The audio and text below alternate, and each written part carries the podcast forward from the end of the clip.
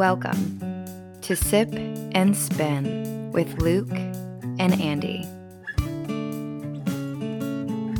All right, everybody, welcome back. This is part two of our Pink Floyd podcast. Uh, we went through probably the first half of their albums on the last one, and now we're just now getting up to the juicy bits here with uh, Dark Side of the Moon, and uh, and what follows um, is probably the most well known and, and well appreciated part of their uh, their Yes. entire catalog. So we're excited to talk about it. Yep. Um, Just getting into this is the stuff that we started on the goody butts the, gi- the giblets and the juicies yeah. um, Um, yeah. I mean, the the next the next what four albums that follow here are you know they're that's that's what they you know really that that's what really launched them into uh, you know worldwide fame. Uh, because Yeah. actually, up until before Dark Side of the Moon, they really weren't. Um, I don't think they were much of a hit in the U.S. Uh, up up until that point. actually, I think the before before some of the singles that came out for Dark Side of the Moon, I don't think they had any hits in the U.S. except for like some of a couple tracks from like um, like when Piper at the Gates of Dawn came out, which I think like actually and there are tracks that aren't even on Piper at the Gates of Dawn. I think like uh, see Emily play and um, oh yeah what's the other one? There's another one uh, that I can't think of. See Emily play and Arnold Layne. yep Uh, those are both actually. Those were. I think those were singles that had you know got some kind of radio play, maybe in the U.S. Um, but they actually weren't even released on any of their albums. They were like kind of like little B-side singles. Um, but yeah, so Dark Side of the Moon was really, you know, when they they really launched into worldwide fame, and it's really their first um, first time doing a concept album. Uh, right So, so yeah, I mean, uh, it, it went to it went to number one on the charts in the Yeah. us um, and number for, you know uh, for however many weeks and then uh, for the year end charts in the year in the us for the us billboard 200 it was it was number 11 for 1973 so yeah, it was certainly popular I think "Money" was the the first real U.S. hit, um, and yeah, you can see why, you know. Yeah. Um, but yeah, going going going back and revisiting this album, it's it's been a little while, um, Mhm. and I really kind of took a lot. I think I took more from it uh, uh, listening to it this week than I've probably ever taken from it. Um, just being older, having Yeah. more exper- life experiences and stuff, you know, um, because a lot of the album, the, the, like the themes, you know, have to do with, you know, kind of good and bad, life and death, and um, you know, and so like you know, a song like a, you know, track like "Time" kind of has a Right. whole new meaning now right as a, you know, as a you know, thirty-seven year old guy who's got a couple of Yeah. kids, and you know, because that that whole song is just about how, um, you know, just how time goes, just you know, can go so fast, and Yeah, you Uh, try and do so much, but you never you never Yeah. have the time, and it goes so fast. You run and you run to catch up with the sun, but it's sinking. there it is. You know, it's like it, it's a you're you're an animal just you know trying to chase after something that's continually out of reach. Yeah. Uh, that that, line definitely always sticks with me. Yeah, and that was something you know, you know that when when I first started listening to Pink Floyd, I mean, shit, I had no, I I, I didn't relate to a lot of like the lyrics. You know, I, I related to I related to the music on a on a gut level. You know that that appealed to me, but you know the lyrics were something that I didn't. You know, because I was what in junior high or something. I don't.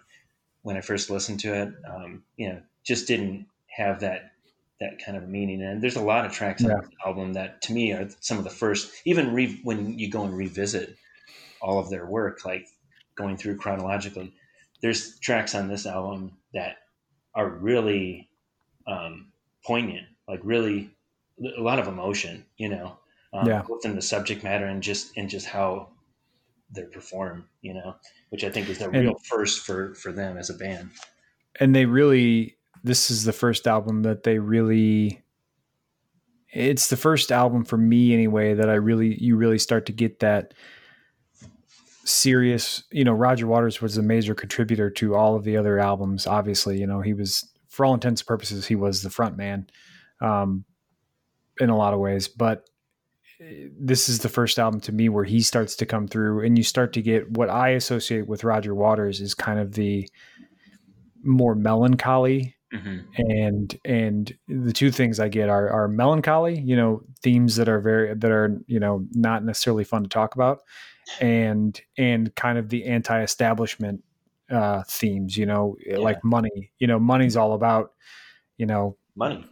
yeah, it's all about being in search of money and how and how you know they're kind of. And this comes up in later albums too, but you know, you get get the sense that it's a little bit about their their you know people trying to profit off of them as as a successful band and and um, you know how money is not everything and and that sort of stuff. Um, it definitely has a has a has a feel that he's talking to, you know, corporate fat cats. I mean, when I listen to it, that's what I get. Like that he's talking to people, you know, the corporate corporate people that are, you know, hey, money's not everything. And and it's it's satirical in that way that it's like you know you're just kind of talking from the perspective of one of those people, um, but making it you know obvious that that it, he finds it distasteful the pursuit of you know of wealth. Um, so it's uh, it's definitely interesting to see hear him see and hear him take over the band in that way to start bringing up some of these themes that definitely again when we get to the wall reach a crescendo of you know just bleak and anti-establishment and bleak and um, you know fascism and and things like that so um, Yeah, I, I read this. I read, read this quote from Waters. You know, saying where he's like, "This is like this is it." I, you know, he at this point he had to decide whether he's really a socialist or not. yeah he said, "I'm still keen on a general welfare society, but he's like, I be, but I became a capitalist." And he's like, "You have to just accept that. I very much, I very much wanted all of that material stuff that was coming with kind of the thing Right. with being, you know, uh, a rock star, you know." yeah and um, but yeah there's a you know with with a track like money i mean god that's just a, i mean in a way it's like you you've seen the build up to Yeah. uh, you know tracks like that but in in another way it was just like it was so night and day to to what they Yeah. before you know what i mean like right and so I mean, it's kind of like they finally blended it all together. They went from five, they go from five or six sparse random tracks and a long sweeping ballad to the entire album is a long sweeping ballad broken up into smaller tracks. Mhm. And, and it works so much better. You know, it just, it, you know, all of their albums are relatively short. They're all hit right at 40 minutes, you know, especially for a concept band and a big, and a big uh, you know melodic band that they kind of turned into 40 minutes is not a lot of time but in this album they really just they use every inch of that And- for for the whole purpose and the other interesting thing about this album is um, the, the, the songs are much more concise um, right and focus. And um, I mean, the longest track on here is like I still think I think it's under eight minutes. That's the yeah longest, track, us you know. us and them is under eight minutes And so I mean, that's a that's a pretty big departure for them as a band. They were doing a lot of these longer Right. kind of tracks, and so you know, this one like it just it, yeah, it's it's certainly more radio friendly, and I and it doesn't really surprise me that this is where they kind of you know Right. broke out and became you know uh, a hit in the U.S. and stuff like that. But i think it's important to note too that you said it's radio friendly but that doesn't mean i mean we still got tracks like the great gig in the sky which is essentially just sure, yeah, piano and a female non non word vocal. Right. and then you know like any color you like which is basically just like a funky you know richard wright organ solo. And- yeah me too. And um and and so those aren't going to make the the top Sure, 100 charts anytime soon but they but they're great in the context of the album you know? It's not like the other albums where they had a song like that and it would just it was just a throwaway and you were like okay this is fine. You know in the context of this album it, it carries it to the next thing and they always bleed together you know every song bleeds together and it it it just it all works. And the, i mean I, again there's a reason that this is one of their most popular and their most well known and their you know most well renowned albums is because it just everything clicks on on all cylinders and I think you know, yeah, I mean, exactly, and also like this is when I mean, you know, when this when this album came out, people didn't realize that obviously, but like looking back at it now, this is really kind of the last album that they did as a true band, like right. as a like everyone kind of contributing.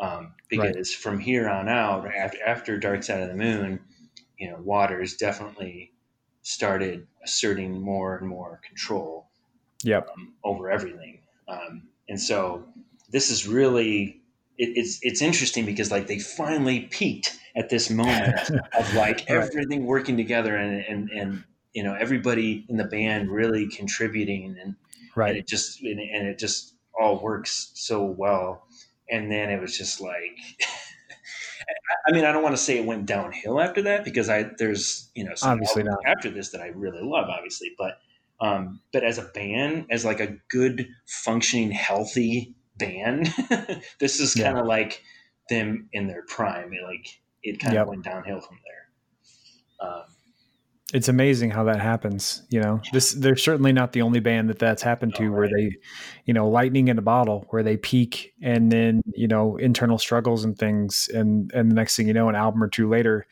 the public doesn't realize it because their the next couple albums are also really good, but the band itself is just struggling. You know, it's yeah. just hard to be, it's hard to carry that level of of. Um, I mean, that's why the Beatles are, you know, the Beatles are not my favorite band, but that's why they're such an amazing story is that they carried success and innovation through so many albums that were so popular for so long. It's just it's amazing, and and you know Pink Floyd did it for for maybe four albums. You know, yeah. they had four albums that were just amazing, and and it carried them. You know, obviously their careers long lasted those four albums. You know, they they had more albums after that, and they still have live careers and things like that. But you know, these four albums were easily the peak that you could point to and say that's that's that's Pink Floyd. Right. Um, so I don't know if there's anything else you want to say about Dark Side of the Moon. I mean, I guess we should mention the myth of of of um, yeah, I thought about that. Syncing it up with uh, syncing it up with um, I have never done it. Yeah, with the Wizard of Oz, I've never done it. I um, recall doing it um, uh, years and years ago. Probably when I first was really starting to listen to them. So you're talking junior yeah. high school. Um, I do recall doing it. Um, I know my my brother had Pink Floyd albums, and he was kind of deep into that too. And I I believe you know at one point I watched some of it with him. He, I mean, this is so like he's three years older than me, so I do almost recall. I, am pretty sure I recall like a time where he had some friends over. Because you're talking like they're like you know, I'm probably still in junior high and he's in somewhere in high school, and so he's got it. And he and my brother, you know, you know, kind of was uh, more into. Uh, he he was a little more wild than I was. Um, in terms of like high school, you know, like things that he did and stuff like that. And uh, so that was right up his alley. And I think I remember a time where you know, he had some friends over and they put that on and and synced it up with Dark Side of the Moon. And there are, I mean, there are things that uh, you know coincide, like you know, imagery with with song that are that are pretty interesting. Um, I mean, really oddly coincidental because I'm sure. I mean, I don't think it's true. Uh, you know, nobody in the band has ever said that they did this intentionally. So, right. So I mean, sure, it's, yeah, it's just a myth. It's an urban legend type thing. But yeah, but there are there are instances.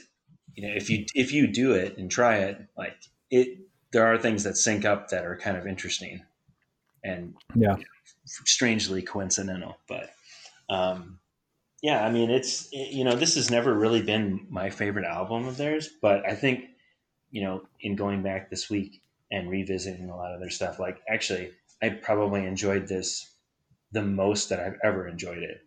Um, yeah, and I I think it's such a great album, and I think I enjoyed it more than ever before because I listened to all their previous stuff leading up to this.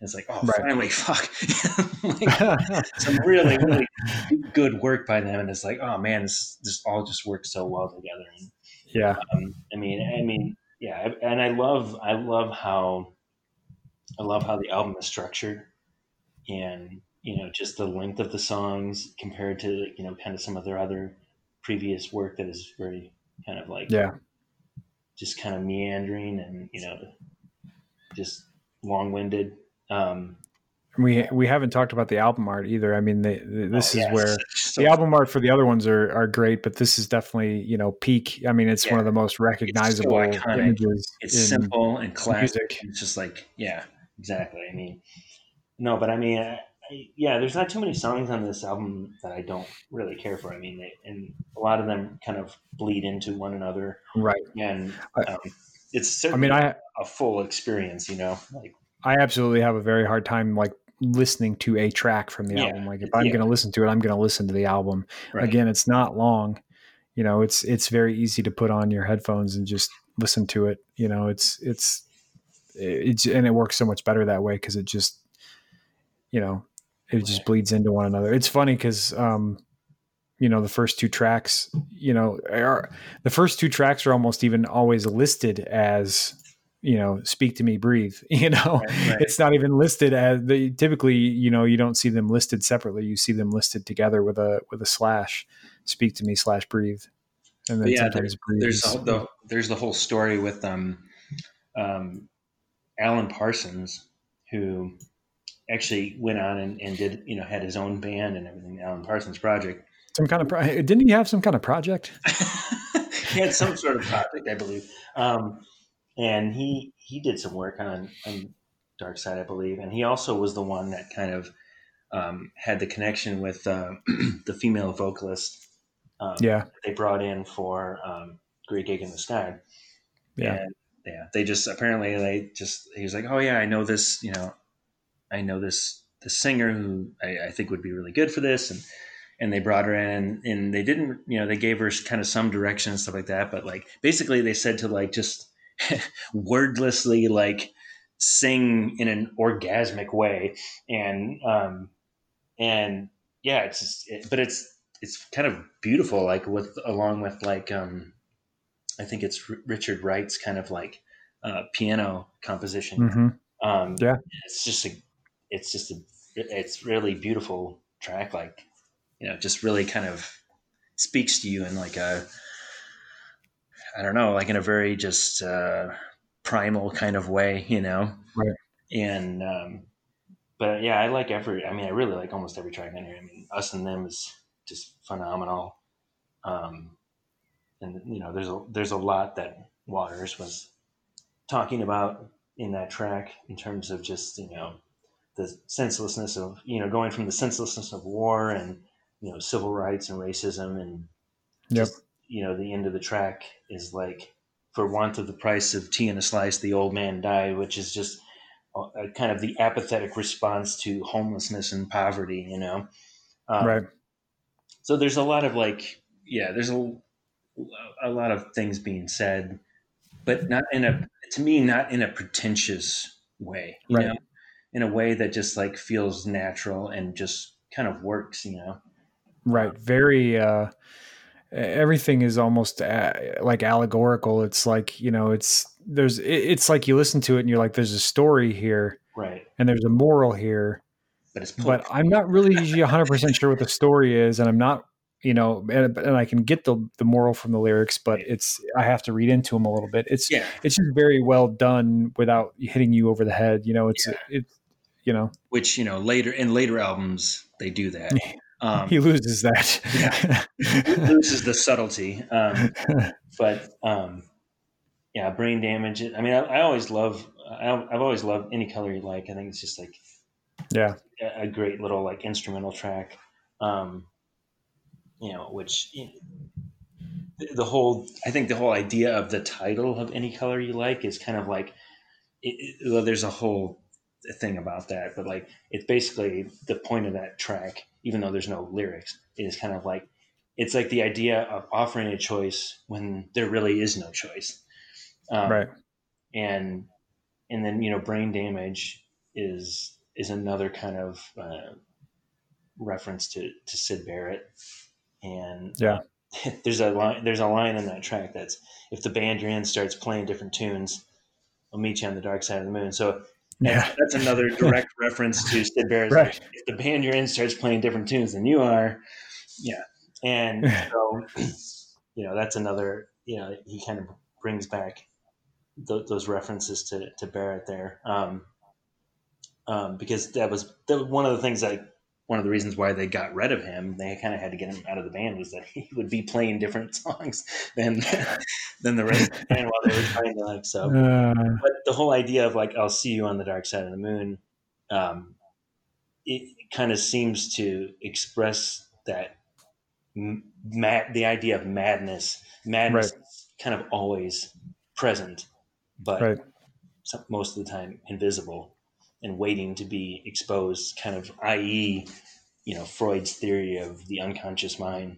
Um, so I mean, there's just yeah, there's so much to really kind of like. You're just reading Wikipedia now, aren't you? No, no, I'm just. You know, like that, I mean, that's like. No, that's good. I like it. Like that, I you know, I mean, I I went through and kind of like looked at some different articles and different things like that, and and that's good. And found found some stuff that like you know did really kind of click and and it is it's interesting though. I mean, and then you know the last song on the album, you know, which is Eclipse. Um, yeah, it's kind of like this like ah, that, I've always I've always really I just think that's such a great closer. It's kind of has this like it's this like it's kind of like triumphant in a way. All that you touch. It's just like all that you feel. Yeah, right. Yeah, it's such it's such a it's so great. Like the how, like just the simplicity of the lyrics, but like it just kicks in with the yeah, man, very just, really very triumphant. Uh, like yeah. you said, like the da da da da da da da da da da. But yeah, it's, it's got like, like a yeah, it's just like it's kind of like uplifting, mm-hmm. but at the same time kind of depressing right and what it's talking about like you know yeah. and i just always love like the simplicity of, of the lyrics of that just kind of again yeah. highlighting like the themes of the album of light and dark good and bad life and death you know and yeah yeah i don't know it just it's such a yeah i mean I, i'm uh, so many other people could you know give a better analysis of this album but like yeah, I mean, look, it's just me and you here doing this. this Nobody's is, listening. this is what we're taking away from these albums. We're not music scholars, but you know, I am. but yeah, I mean, speak for yourself, asshole.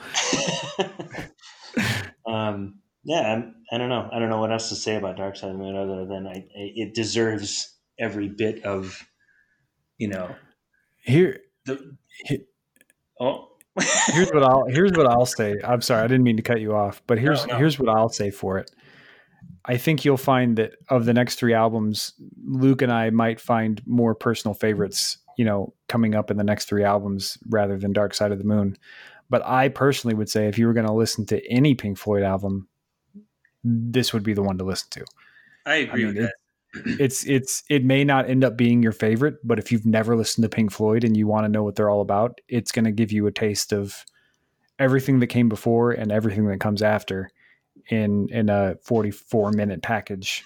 Uh, yeah. you know, and and and you might find at least a song that you really enjoy.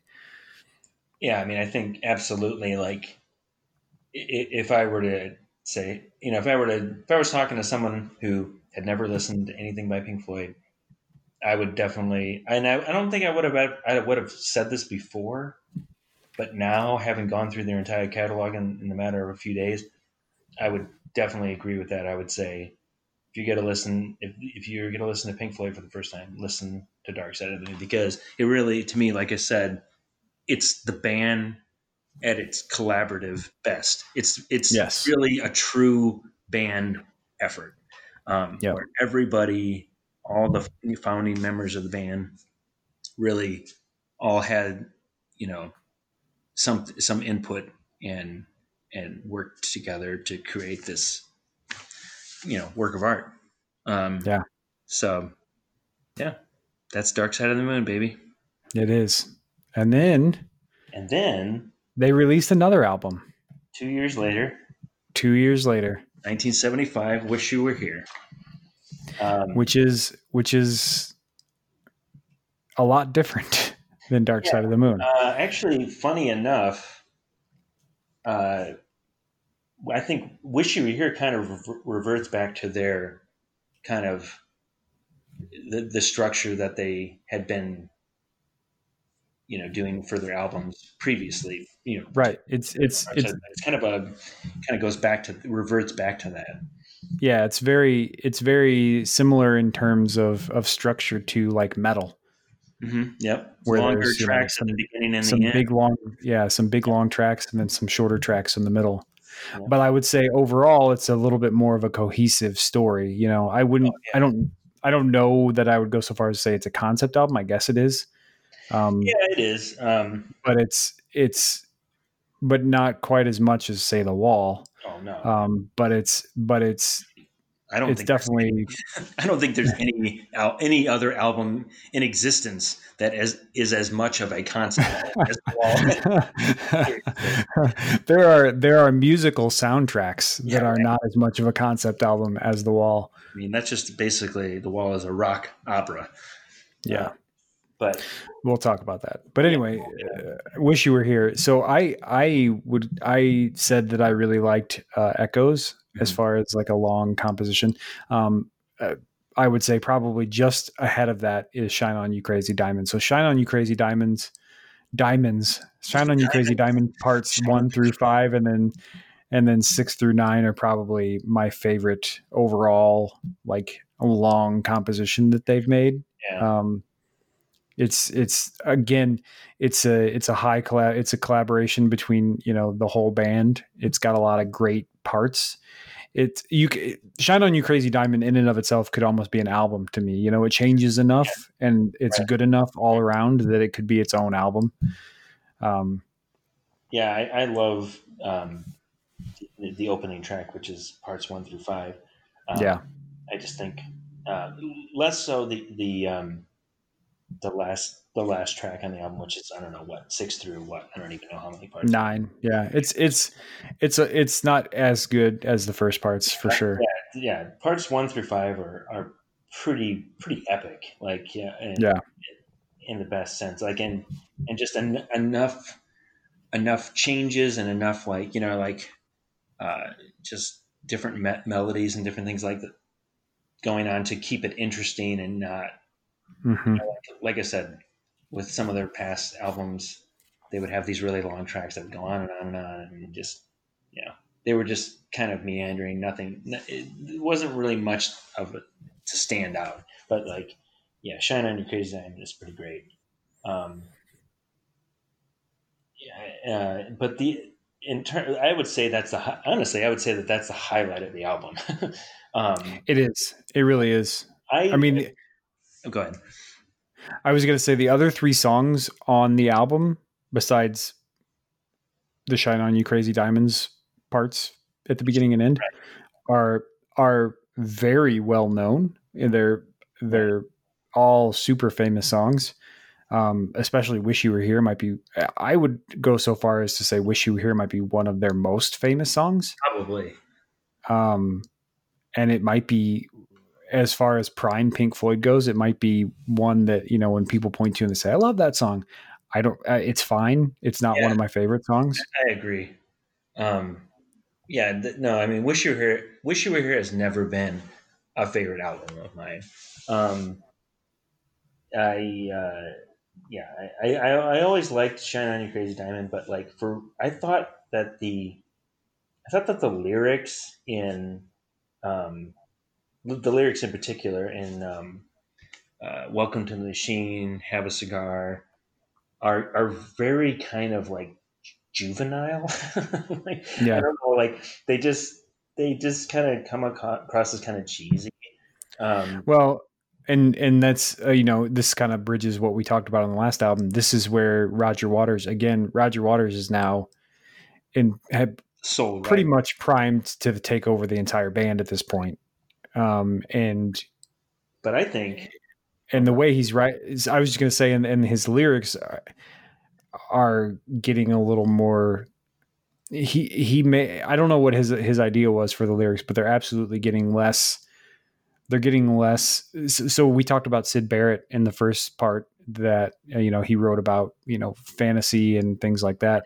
Um, the more and more Roger Waters influence you get, the the less and less of that you have, and it gets to the point where Roger Waters is almost you know the things that he's talking about seem like he's just talking about things that have happened to him in his life and it's Oh, and it's not very it's not very you know it's very overt it's not subtle in a, in a lot of ways you know it's just him and his feelings and what's happened to him and here's what it is I mean, I think. and he, oh, sorry. I was going to say, and some people really love that, and and some people really don't. You know, for me, I I think you and I would agree that we both prefer the more subtle. You know, obviously, we just said we love Dark Side of the Moon, and and some of the lyrics are in there, and and they're far more subtle. They're far more like, what is he truly getting at with this? Whereas Welcome to the Machine is like, you know, you welcome to the world, you're going to get chewed up and spit out, and. enjoy it you know you're another cog in the wheel You bought a guitar to punish your ma. right You never liked school, and you knew you're never anybody's fool or something like that. It's just like very like, right yeah you know, like you always ate at the steak bar or something, and you're Right. driving in your Jaguar. Like what? I don't know. It's just like have a cigar you're gonna go far you're never gonna die you're gonna make it if you try they're gonna love you oh shit. Um, so yeah, no. Yeah. I, well, I, I just yeah, and honestly, I mean, it's kind of weird because you look at Dark Side. I think the lyrics are great in Dark Side. Um, that had all of everything about Dark Side has it has to me aged well. Um, wish you here, wish you were here, not so much in my opinion. Um, especially like I said with Welcome to the Machine and Have a Cigar. I just Yeah. lyrics are kind of contrived and yeah juvenile. Um, but but then you know in in in later albums, you know the next couple albums, I think his his writing is, is really great. Like I mean, Animals and Wall. We'll get to those later, but like I think you know his writing for those albums are, are fantastic. Um, so for some reason, it's weird that Wish You Were Here is kind of like in the middle of those and just kind of Yeah. stands out as being kind of subpar to me. I don't know yeah but I one one interesting thing that I found out in in kind of like researching, uh, you know, the band and, and some, of the albums is that um, the actually the did you know that the lead vocals for Have a Cigar were not done by Gilmour or Waters or anyone in the band? yeah Did you know that? roy harper I yeah. didn't know that. Did you? hats know off to roy harper But I mean, did you know that prior to? to no not prior to this no. Yeah, either did I. That's so i just found that out the other day yeah That is really crazy. Like that they just apparently like Waters was supposed to sing it, but his voice had been like stressed from like I don't know, like their their most recent tour, and like Gilmour like was like, no, I don't want to do it either. like, which I don't know why Gilmour wouldn't want to do it. You know, like yeah I don't know. I think they, at that point already, like the band was already kind of getting. I think they. I- I think at that point the band was stressed and exhausted from Yeah. The success of Dark Side of the Moon and the touring for that for that album. Yeah. and I think they were just kind of like creatively spent, and I think once again relied on Waters to kind of like you know create the next kind of concept to have the next kind of idea to you know to kind of focus in on and and create music to to work around and yeah um yeah i don't know yeah it's uh so roy harper is a famous he's a super famous uh i don't mean famous as in you know you've heard of him right I mean, famous as in like in in 1960s and 1970s England, like he was like a folk god. You know, he bands like like uh, Pink Floyd and and Led Zeppelin, and you know, like he was one of the people that they would point to and be like, "Oh, you should really hear what Roy Harper's doing," you know. Um, and so Led Zeppelin actually has a song, "Hats Off to Roy Harper." Uh, oh yeah that's- yeah, and um, uh, what album is that? Is that Led Zeppelin three? I don't remember. We'll we'll have to talk about. It. I I haven't listened to Led Zeppelin in so long now. We'll have to we'll have to do an episode on them. For sure. Um, and they were a lot, in a lot of ways. I listened to them, you know, maybe more so than Pink Floyd. But anyway, um, so yeah, he he was the one that came in and did that. I've listened to a little bit of his songs since I've heard about him, and yeah, he's you know he's a folk artist. He's about what you'd expect for 1960s folk music. But um, I just think that's know, crazy that like oh god. I was gonna say he's got some really interesting stuff, but yeah, it's crazy that neither of them sang. I, yeah, I can't believe that. Like all of these years, or you know, listening to Pink Floyd and that you know even that particular song, it's a pretty popular song. I never yeah. realized that that was sung by you know essentially some like guest no. guest musician. You know, all these British guys sound the same. I mean, like we talked about, even you know, the one, one of the few things we talked about prior to, to doing the podcast was like, you know, sometimes we can't. I'm getting better at it, but sometimes you can't even distinguish between Waters and Gilmour when they right in terms of their vocals. You know, right. Um, the one I thought the cool, the one thing I thought was cool, like about like uh, "Wish You Were Here" was like uh, it's it was definitely like their most um, uh, like the packaging. The packaging for for this particular album was the most extensive. Like if you really if you look at everything that they like they did because they used like the same one of the same guys and the same kind of like I don't know production company or something to do all of their like artwork and packaging and stuff for their albums and mm. um, and Wish You Were Here is like one of their like most you know complex uh, you know packaging that they did in terms of just like all the artwork and photography and um, and all kind of focusing around the theme of kind of like um, absence and you know and uh, I, I thought it was pretty interesting like yeah like I mean when you look at their previous work previous albums and then you compare it to like that's definitely like I mean like if you look at all of like you got the, the the iconic kind of cover cover image of the guys shaking hands in like the studio a lot, and one of them's on fire, and and then you have like the artwork of the like robotic hands kind of shaking. Um, I mean, there's just there, there was a lot of thought put in. Oh, into, oh yeah, in, into that more so than uh, in any of their other albums. I feel like up until that point. Yeah, but it was yep. definitely like a difficult period, you know, for the overall band because they they kind of had like achieved this level of success with Dark Side of the Moon, and they got they had money and fame and and they really had to like I think they had to reassess what they were really still going to make music for. you know what I mean? Like going forward. Right. Um, and that, that, I mean, that's, I'm sure that's a common thing, theme with anyone who is, you know, who get breaks into the business and is successful. And then it's like, okay, now what do I do? Um, and, and I think, yeah, I think that was like a struggle for them there. And, and, you know, Waters, Waters kind of pulled, Waters always seemed to kind of pull through with the ideas um, and the concepts and thing, things like that. But he, he still needed the rest of the band to really kind of bring, bring things together.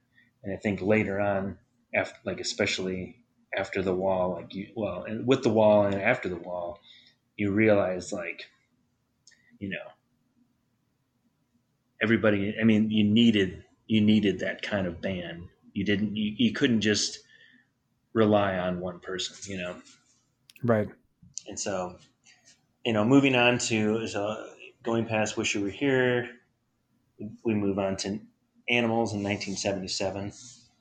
Um, which is, I would say, still probably my favorite uh, Pink Floyd album. Uh, I mentioned it in in our first episode, and um, and I would still say that you know, even having gone through chronologically all the albums, like it's still probably my favorite. Um, but it's very much at that point Roger Waters band. you know I mean? Yep, exactly. Uh, he had really uh, asserted almost complete control at that point. Yeah, unfortunately, and I and I didn't know that. You know, I really like having listened to it as a kid. I didn't really realize that. Um, at that point, the tension within the band was just like very high. You know, right.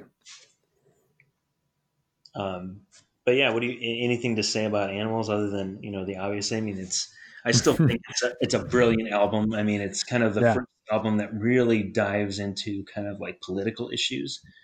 Yeah.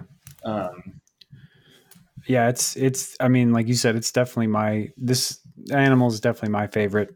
Um, so even still, after having gone through the whole catalog and listened to everything, yeah. like, we can you still objectively look back and, and say this is your favorite? Yep. Yeah. yeah, I can. It's and and the funny thing is, and like we said, it's easy for people to to get into different camps with this. So I'm in the Syd Barrett camp. I'm the David Gilmour camp. I'm the Roger Waters camp. I mean, when it comes to me, like I'm I'm pretty firmly in the David Gilmour camp. I would say. Yeah. Um, you know, a lot of the tracks I like are the ones that he sings on, or you know, and a lot of the parts of the songs that I really enjoy are typically the, the guitar solos where he's you know right. playing that signature. He's got that signature s- sustain going in the long sweeping solos. Um, so it's funny that Animals is my favorite album because he really, I mean, like you said, Roger Waters really wrote this entire album and and performed a lot of this uh, a lot of this album too as far as the vocals and and right. you know even some of the you know on on pigs on the wing you know he's he's pretty much singing and playing the acoustic guitar for the most part and that's right. you know that's you know those songs are only a minute and a half long but those are two of the songs on the album of the five um which which so, enough is like kind of going back to what we talked about with um the last album, "Wish You Were Here," is actually another. It's another kind of like, um, it's a, it's the opposite. It's the opposite right. of what yeah. uh, "Wish You Were Here" was, where you had the longer out, longer tracks at the beginning and the end. Animals, you have the shorter tracks at the beginning and the end. Right, and then every other track is at least ten minutes long. Yeah, and the middle track is very long. Yeah. Right. So it's so yeah, it's definitely still my favorite. I, I think it I, I'm I don't know what I like so much about it. I, I just you know I really like the lyrics. You know, I yeah, the lyrics are. I mean, they're they're. I mean, you can look at them in one way and say like, oh, like here, this is clear. They may be, they may kind of appear obvious in terms right. of what he's talking about, but like, but I, they're, they're still like very poetic and yeah, and and beautifully written. Um, but yeah, yeah, and I, I like a lot of the the a lot of the bridges and the breakdowns and the guitar solos and things that happen in this album are are all really good. Um, you know, I think it's Dogs um, has a really good breakdown. You know, in the middle, you know, and it's got the there's something about the the lyrics in that that song and and the way the the vocals, you know, the effects that they have on the vocals, where it's kind of like an echo in type of thing, where it's like, I gotta admit, and then it's got like kind of a weird reverb echo going on with it. Um, it just, it just really, it's, it's just appealing and uh, it just hooks me right in, you know, every time. Yeah, I mean, there's just, uh, I mean, the way the way that you know, and, and with with dogs, I mean, that's probably dogs is one of my favorite tracks by Pink Floyd just overall. Um, it's just such a epic, epic track that you know. I mean, it's it's probably I would say it's probably their longest track that has the most vocals in it. Yeah. Um, you know what I mean? And I do. And so like, and I think I believe the the first first half of the track is Gilmour singing, and then it switches to Waters. Um, and I mean, like sometimes you can't you can't really tell much of a difference. But, right. Uh, but yeah, I mean, there's just yeah, there for whatever reason there was just something about that whole album, and in particular, Dogs, and I mean, Pigs is Pigs is great too. Um, that just really kind of spoke to me. There's this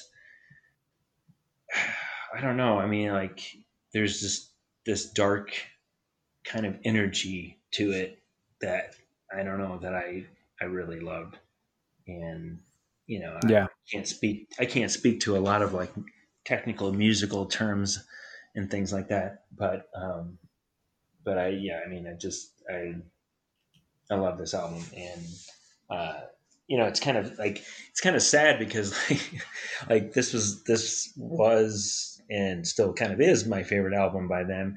And you realize that at this point like the band was just completely like crumbling you know? Like, right.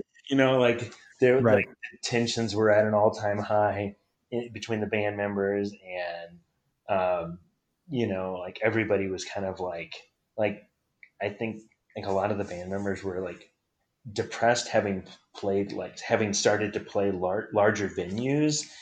And like Gilmour was at that point had kind of just thought that the band had had peaked and that it was like all going downhill from there. Right.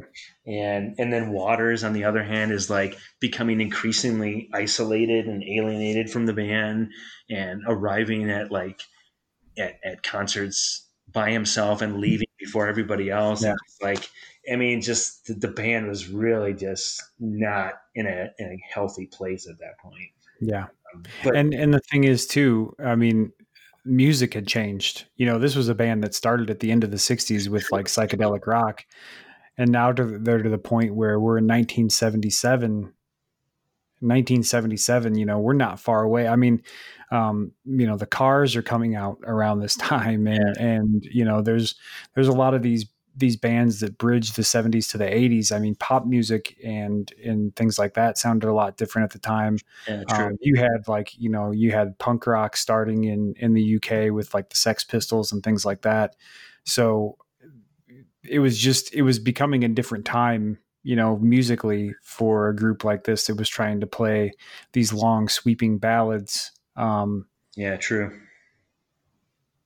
so yeah, I don't know what else to say about uh, about animals. I mean, it's it's still it's just still one of those albums. It's maybe not their their most well received album, you know. Um, Right. But I as mean, far as I mean, like you kind of go back to that, like what I mentioned in, you know, when we talked about Dark Side of the Moon in terms of the radio friendly nature of it. right, There's certainly nothing radio friendly about any of the No. songs on this album. Like, you No. know, like the shortest tracks are Pigs on the Wing, part one and two, and you know th- those aren't going to get radio play.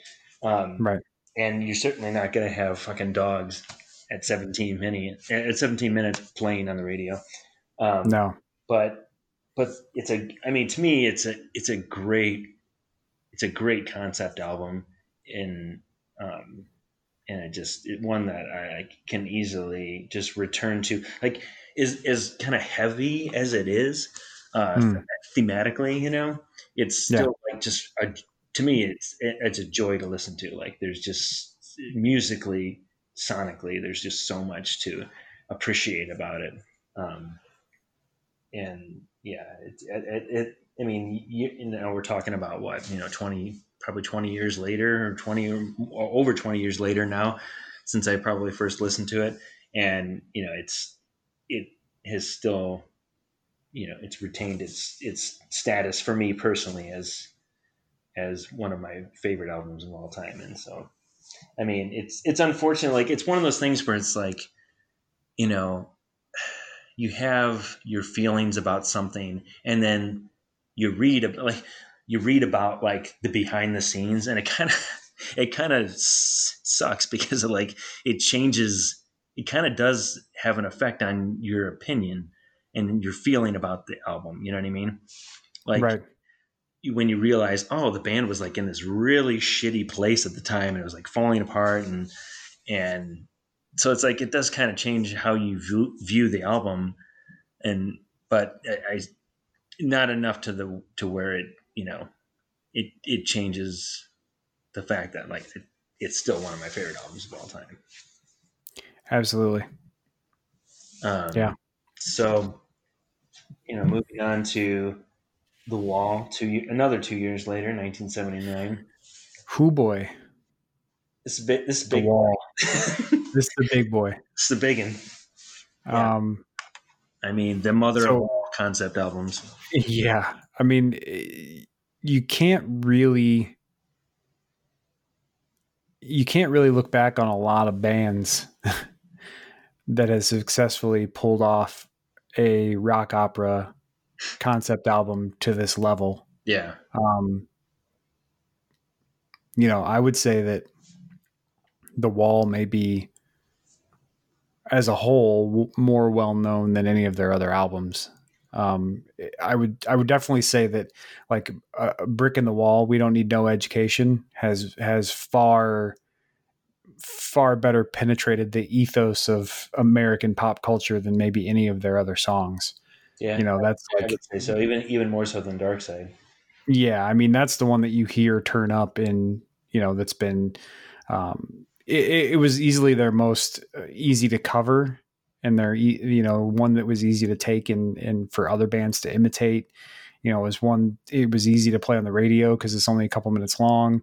Right. You know, it's it's just and it's it's catchy as hell. It's got a it's got a it's got that you know 1980s punk rock attitude of you know we don't need i mean it starts off with we don't need no education you know it's like it's just right there in your face and that was the sort of stuff that played well you know right there at the end you know of 70 70s turning into 80s um so Yeah, and the you interesting know. thing about the wall is too. I mean, like, yeah, it's this huge, like you said, rock opera um, that tells this tells this you know complete story, and um, which is something that it is. I mean, while they've had they had concept albums before, this was like to a whole other level, and right um, and there's like, I mean, this is like, I mean, this album is like almost an hour and a half long. I mean, I think it's like 80, 80 some minutes.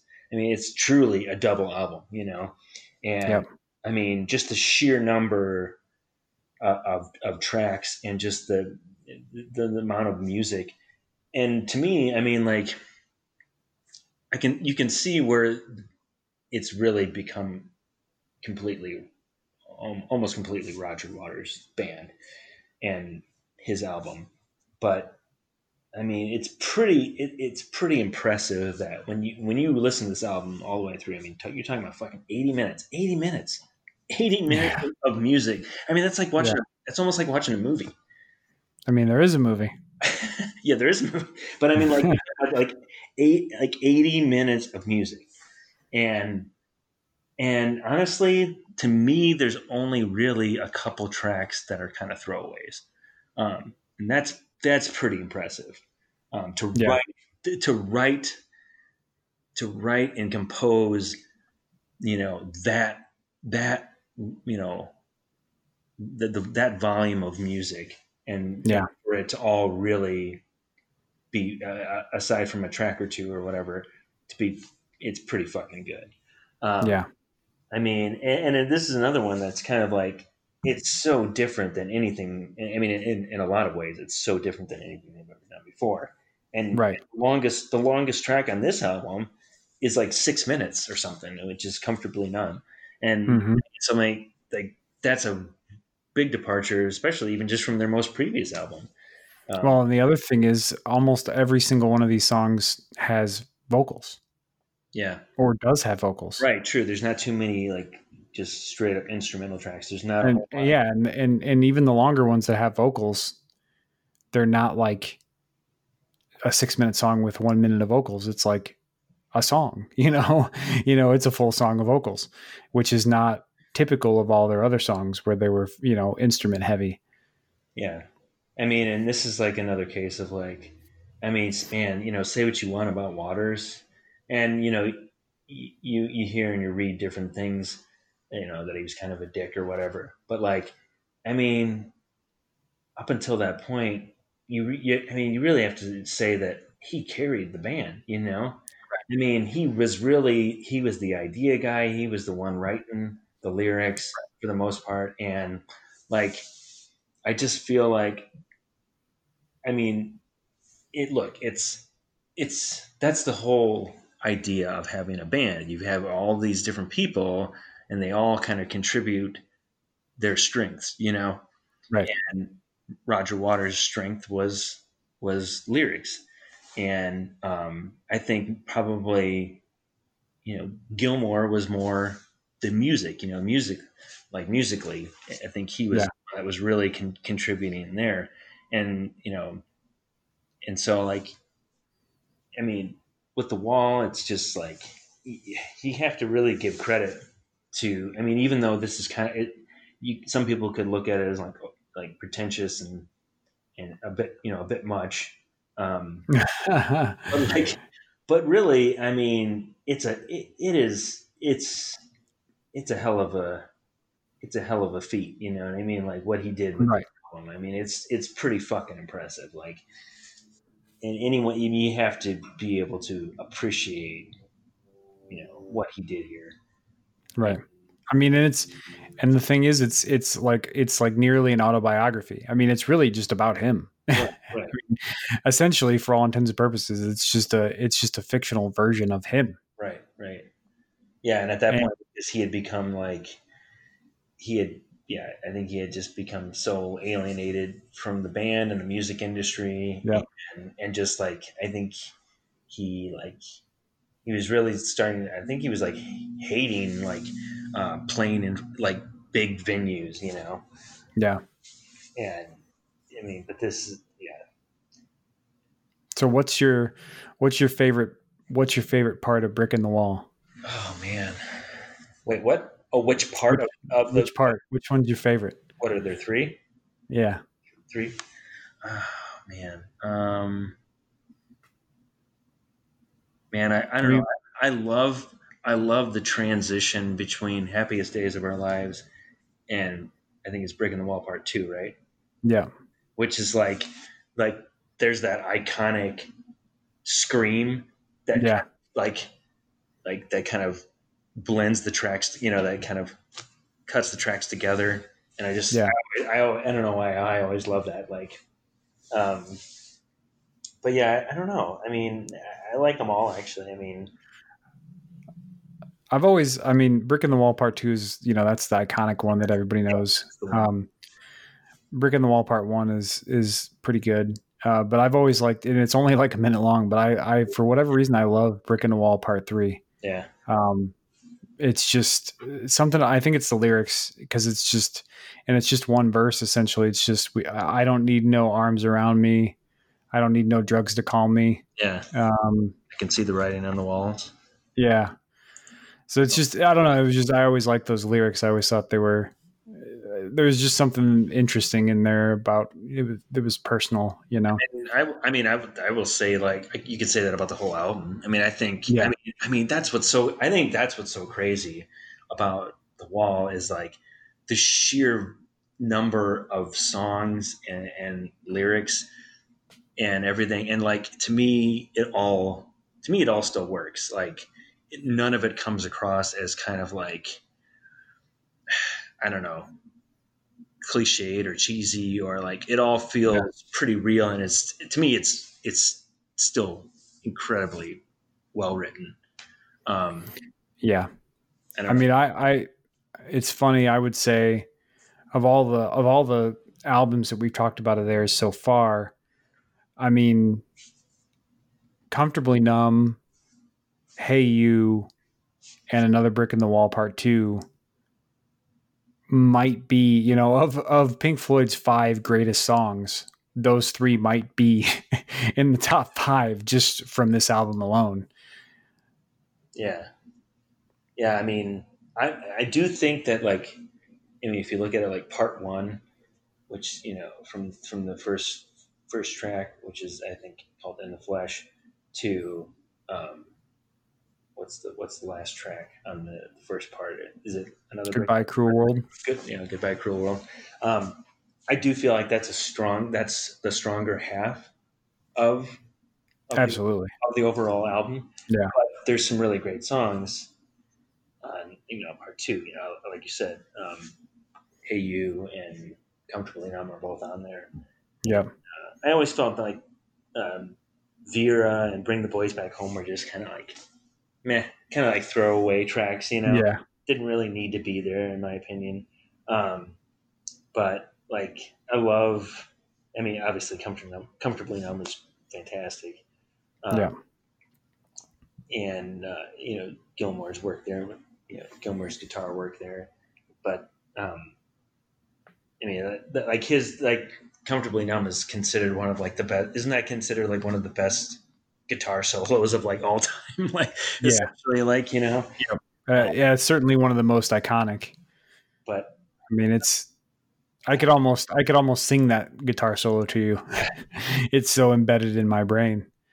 but I fucking love like Run Like Hell. Man, I love that. That's a good song too. Yeah, so good. Like just that that really st- I feel like that really stands out overall on the album.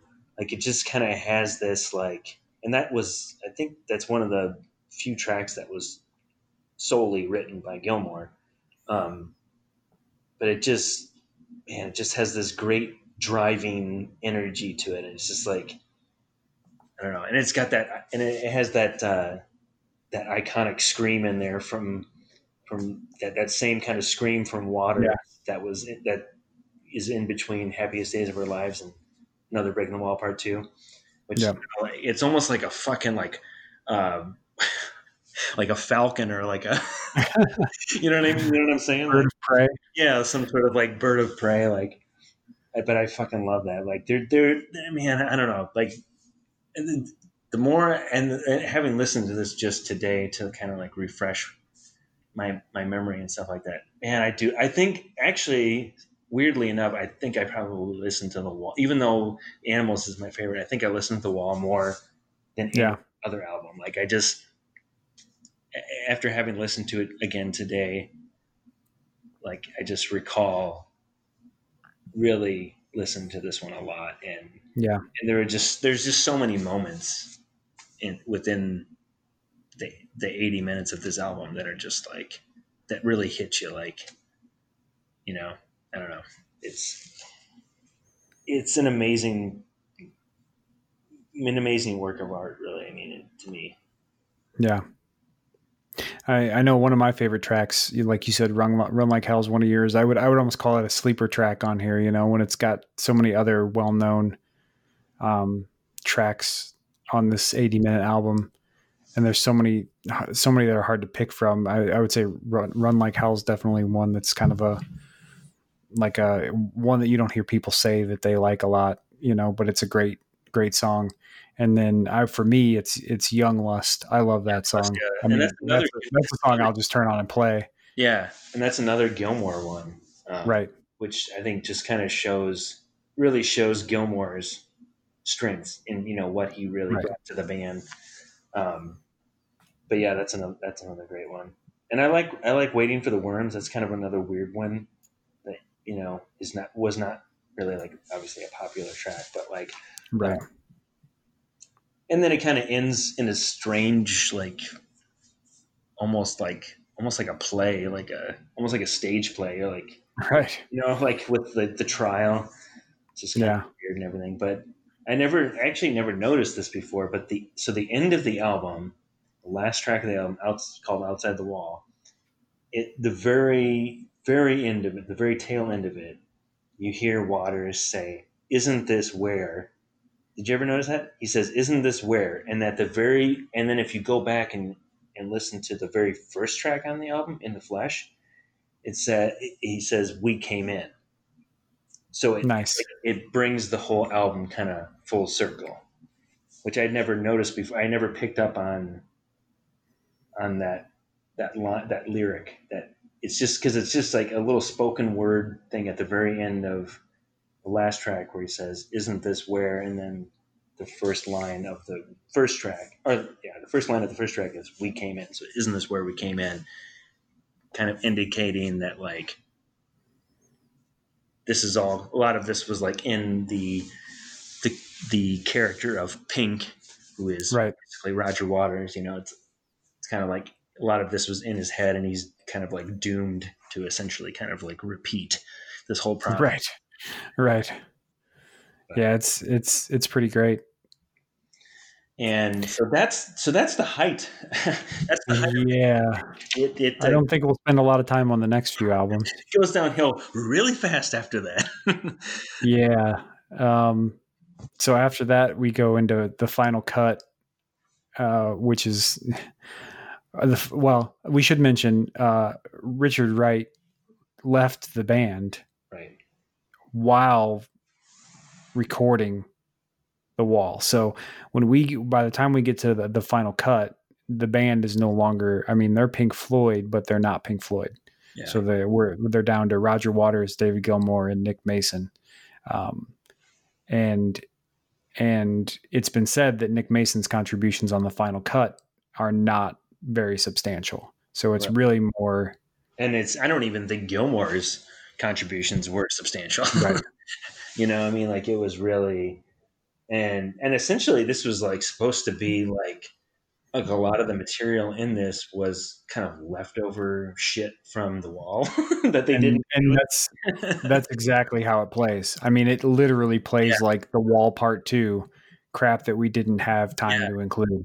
And and I and like you know I I read something where you know Gilmour was like he, he just didn't think that any of the stuff was like good enough to include on an album and Right. Waters was basically like well what have you got right. and so Play me some songs. yeah, and like so Gilmour was like, "Well, I don't have anything right now, but if you give me some time or whatever," and it's like, and so you know, I mean, he was like, Gilmour's thought process was basically like, if this shit wasn't good enough for the wall, why is it suddenly good now, good enough now to include on this album?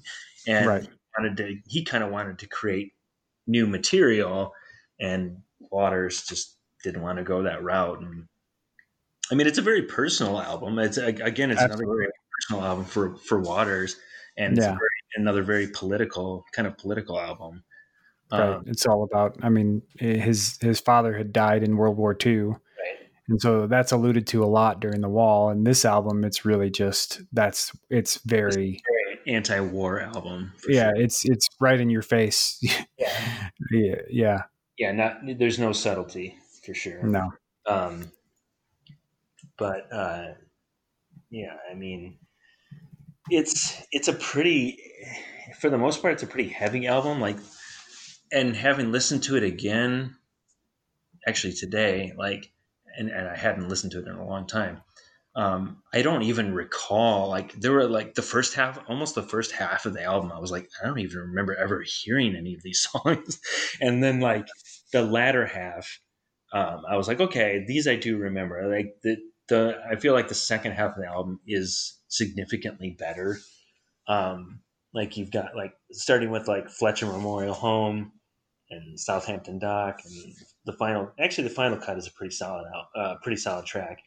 yeah, Um, and then you've got like Not Now John, which is like like that's probably Gilmour's biggest contribution yeah, to the to the album, um, and is kind of stands in stark contrast to the rest rest of the album in terms of like it's it's just got it's pretty like it's a lot more hardcore. Like the, the a lot of the album is pretty quiet, I would say, um, but yeah, now, now John has some like some solid energy to it. Um, and you know they they incorporate some stuff like you know saxophone, which they hadn't really done a whole lot of before. Right. I guess, and this is now we're in eight, 1983, so I guess that's kind of the sax had become a little more popular. I feel like in the 80s, um, but yeah, I mean, there's some good tracks on here, but overall, it's you know, it's definitely you know, it's definitely a step back, and absolutely. it just kind of goes to show you that like you really, you really needed the the whole band. Like you know, Yeah. Roger Waters couldn't do this himself. No. It just wasn't gonna fucking cut it anymore, and Spoiler alert. We're we're we're about to find out that David Gilmour couldn't do it by himself Yeah. either. that's yeah, that's the thing. It's like yeah, to move because I think we're probably ready to move on to uh, 1987's momentary lapse of reason, which at that right.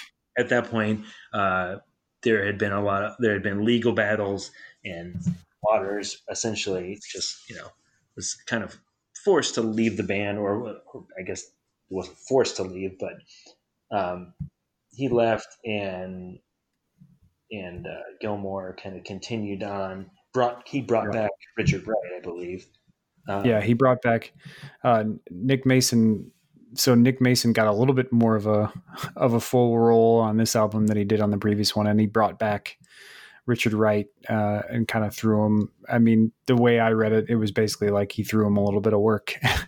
it wasn't so much that he was like, "We're Pink Floyd and it's all of us back together again." It was like, "Hey, Richard, do you want to you want to play a little bit?" Or, um, I know you need some money, right? Um, and and you can definitely tell it's a drastic change in tone. I mean, it's. I mean, it's the first non-concept album since you know Meddle, right?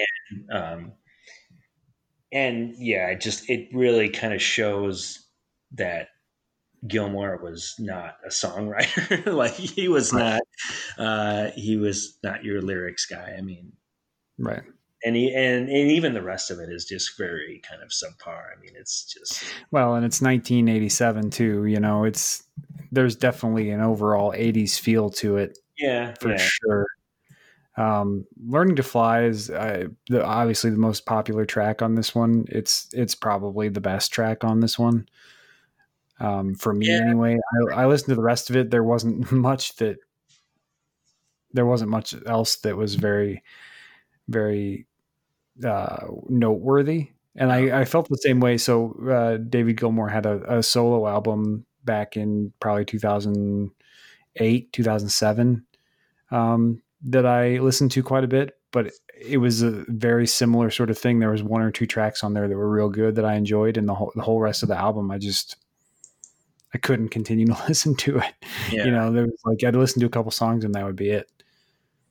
Yeah, um, yeah, it's, it's just kind of kind of sad what happened, you know, to the band. I mean, I think yeah. you know, on the one hand, you had like Waters who thought like he was like carrying the band and in a way he was but he but at the same time he couldn't it was just something he couldn't do alone either you know and right. i mean so it's it's one of those things where it's like you know waters wasn't the whole band but without him the band didn't really exist either you know and right. so i mean it sucks that they they kind of had they kind of had that feud between, you know, between Waters and the rest of the band, in particular between Waters and Gilmour, um, because you know, yeah, they they were just you know they were better together, you know, and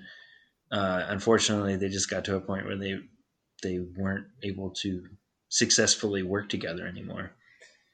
But um, but yeah, I mean, I. Yeah, I mean, and to be honest, I mean, it didn't end there either. I mean, like Gilmour released another another album in 1994, I believe, The Division mm. Bell. And yeah. I mean, to be honest, I didn't even get through all of that before before tonight, before doing our podcast tonight. I don't know that I've ever listened to it. I mean, if I'm to be totally honest, I don't know that I ever have. I don't think I have either. Actually, I started. I listened to like the first three tracks today. That was about all I was able to get in, and I was like, I don't fucking remember any of this. Mm-hmm. Like not, I didn't recall any of it. So um, yeah, momentary lapse of reason was definitely like the last one that I ever listened to, and I and even even you know twenty some years ago, I recall like thinking, "Wow, this isn't as good," you know. Um, yep. Not even not even really understanding what had really happened to the band, you know, and you still could just tell like this was just not the same. Um, but yeah, yeah I mean, uh, that, that's uh, that's that's for all intents and purposes. I mean, that's that's Pink Floyd there. Um, Pretty much. You don't really need to talk about the, the Division Bell. And then there was another album that was released. Um, when was that? That was like 2012? 14? 14. Yeah. yeah. The Endless River. River. Yeah. I don't know if I ever listened to that either. Um, but Yeah, it was a tribute to um, uh, Richard Wright, who died Oh, okay. 2008. Okay. So Syd Barrett, I believe, died in 2006, and uh, Richard Wright, the keyboard player, he died in 2008. Um, so Roger Waters, David Gilmour, and Nick Mason are all still alive. Um, David Gilmour definitely they've they've definitely each toured on their own and all and and at times toured together in in different combinations. Um, but uh, I know there was a there was a thing for a while where um, Roger Waters was touring under the name Pink Floyd, but it was just him. Really? Yeah, and and and uh, so it's kind of weird that you know, you know, David Gilmour was Pink Floyd by himself for a little while, and Yeah. and then Roger Water was was touring as Pink Floyd for a while, and so it's it's just one of those weird things where you know they're not together anymore. They do they have done reunions, I think maybe once or twice, but they're still not like you know best friends or anything where they're going to be Right.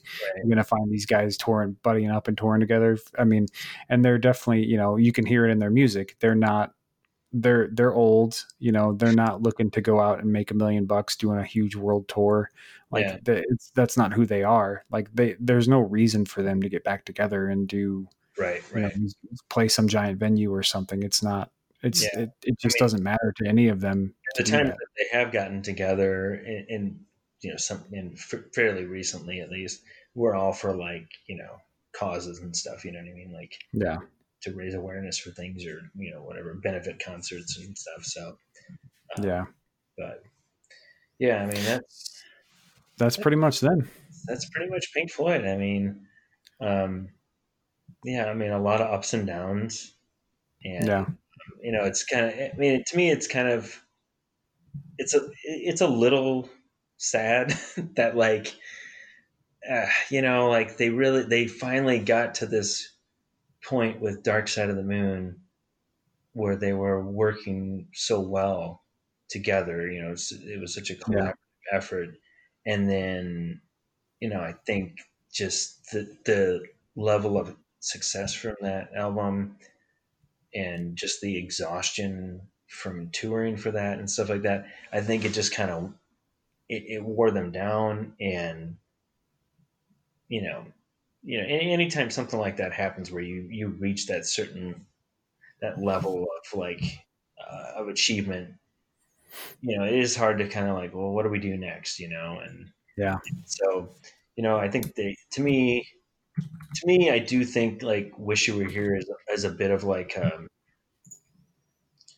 uh, a struggle with kind of like okay here here's our album after it's essentially our our soft even though they had released a lot of albums before that this is like their sophomore album you know what i mean? There's their sophomore Yeah. effort after you know dark side of the moon and trying to find that like how do we follow that up you know?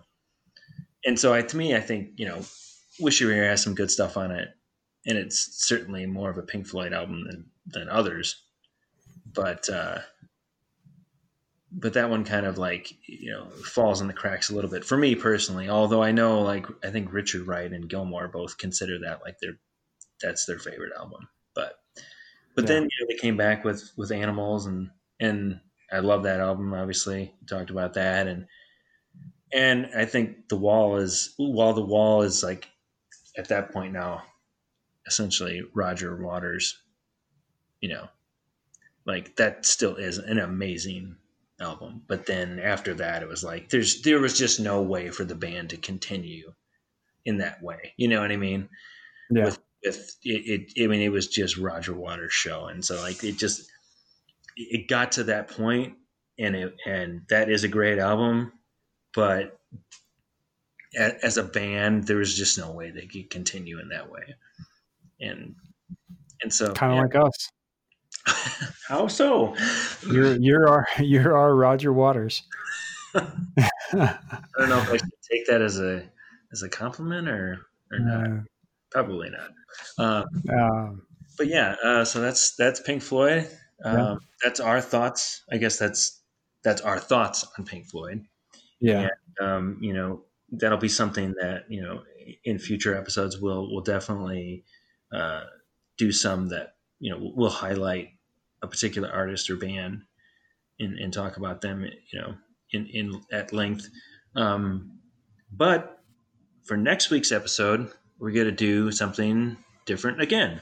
And uh, we're going to each take uh, uh, a particular album that has been released in the last five years. So a recent album that has come out, uh, and for each of us has uh, kind of been something special.